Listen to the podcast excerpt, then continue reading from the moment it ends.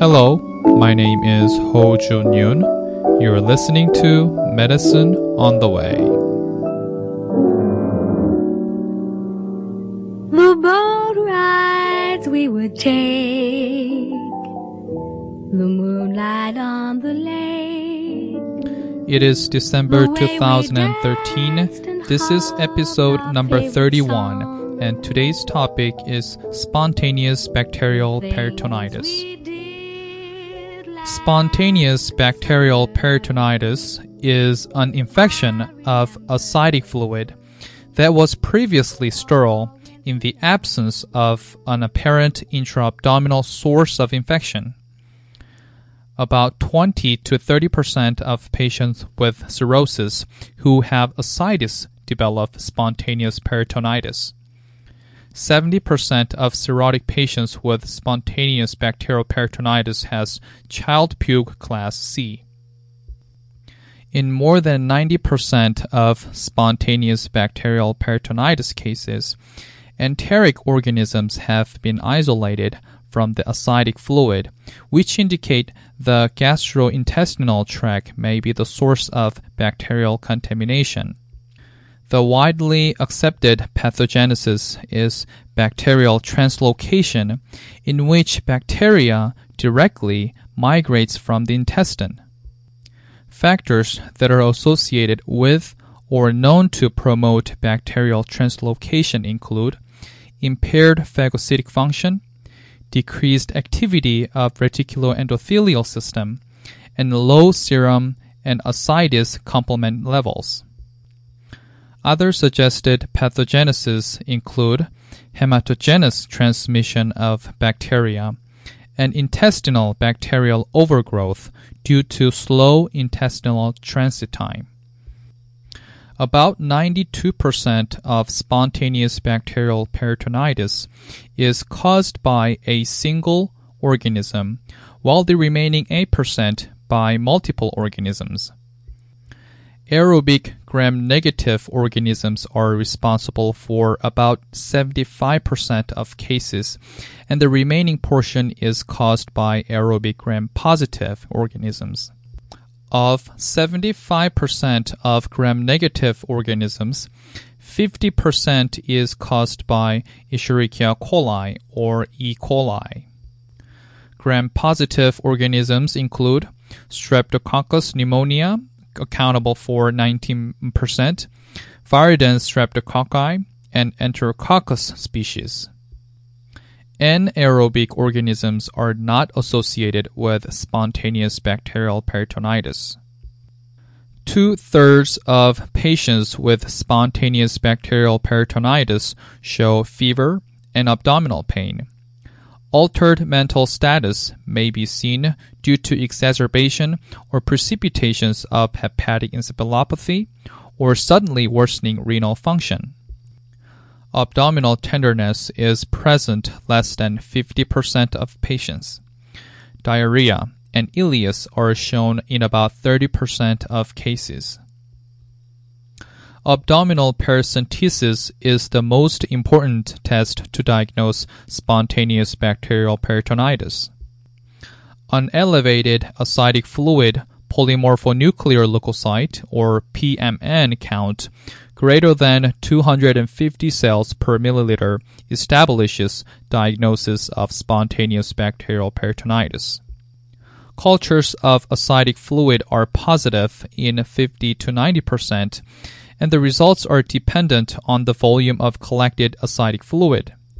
For instance, a 10 to 20 milliliter of ascitic fluid produces a higher culture positivity rate than a 1 to 3 milliliter sample. Abdominal paracentesis can be also useful to confirm the effectiveness of treatment which should be demonstrated by a reduction in polymorphonuclear leukocyte count of at least 50% 48 hours after starting a treatment. It is imperative to distinguish spontaneous bacterial peritonitis from secondary bacterial, uh, bacterial peritonitis. Secondary bacterial peritonitis is commonly caused by a perforated viscus, such as perforated peptic ulcer, perforated gallbladder, appendicitis, and diverticulitis. Ascitic fluid total protein, lactic dehydrogenase, and glucose levels help differentiate spontaneous versus secondary bacterial peritonitis. Secondary per- bacterial peritonitis usually has at least two of the followings. 1. Decreased glucose level, usually lower than 50 mg per deciliter. 2. An elevated lactic dehydrogenase level.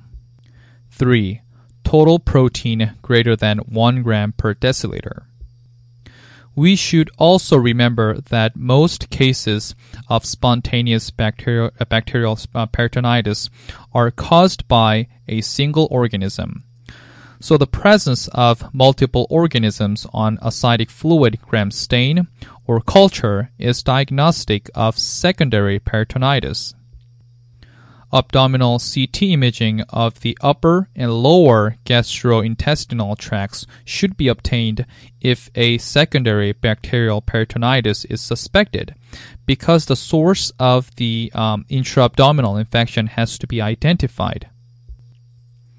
If the imaging is negative, but secondary peritonitis is still suspected, a repeated paracentesis is to be performed 48 hours after starting on antibiotic therapy.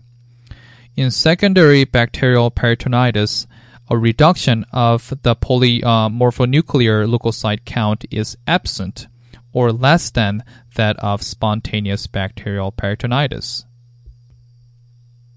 A third generation cephalosporin, such as cefotaxime 2 gram IV every 8 to 12 hours, or ceftriaxone 1 to 2 gram IV every 24 hours, or beta-lactam beta-lactamase agent such as ampicillin sulbactam IV every 6 hours is given.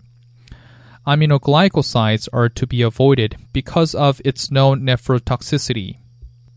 As mentioned before, abdominal paracentesis is repeated 48 hours after the antibiotic therapy is initiated. If the ascitic neutrophil count has not reduced by 20 to 50%, the antibiotic therapy has to be adjusted according to the culture and sensitivity results, and secondary peritonitis has to be ruled out.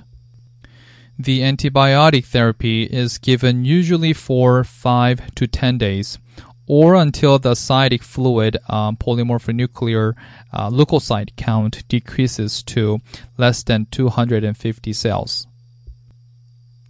Kidney injury is the major cause of death, and this occurs in up to 40% of cases. Patients at high risk of hepatorenal failure tend to have blood urea nitrogen or BUN greater than 30, baseline uh, creatinines greater than 1, or bilirubin greater than 4 mg per deciliter. Intravenous albumin 1.5 uh, gram per kilo on day 1 and 1 gram per kilo on day 3 reduces the incidence of renal impairment and improves hospital survival when compared to those with antibiotics alone. Spontaneous bacterial peritonitis may recur in 70% of patients within one year after recovery.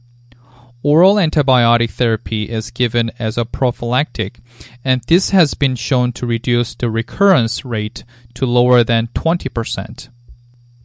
Norfloxacin 400 mg, ciprofloxacin 250 to 500 mg, or Bactrim one double strength tablet are given as prophylactics even if there was not a prior bacterial peritonitis, these agents can be considered for those who are at risk of infection due to low protein ascites, and that is total ascitic protein lower than 1 gram per deciliter. The mortality rate of spontaneous bacterial peritonitis is above 30%. However, if the disease is treated early, the rate is lower than 10%. Most patients die of underlying severe liver disease, hepatorenal syndrome, or bleeding complications. Okay, this is it for this episode. Don't forget to subscribe. My name is Ho Jun Yoon, and this is Medicine on the Way.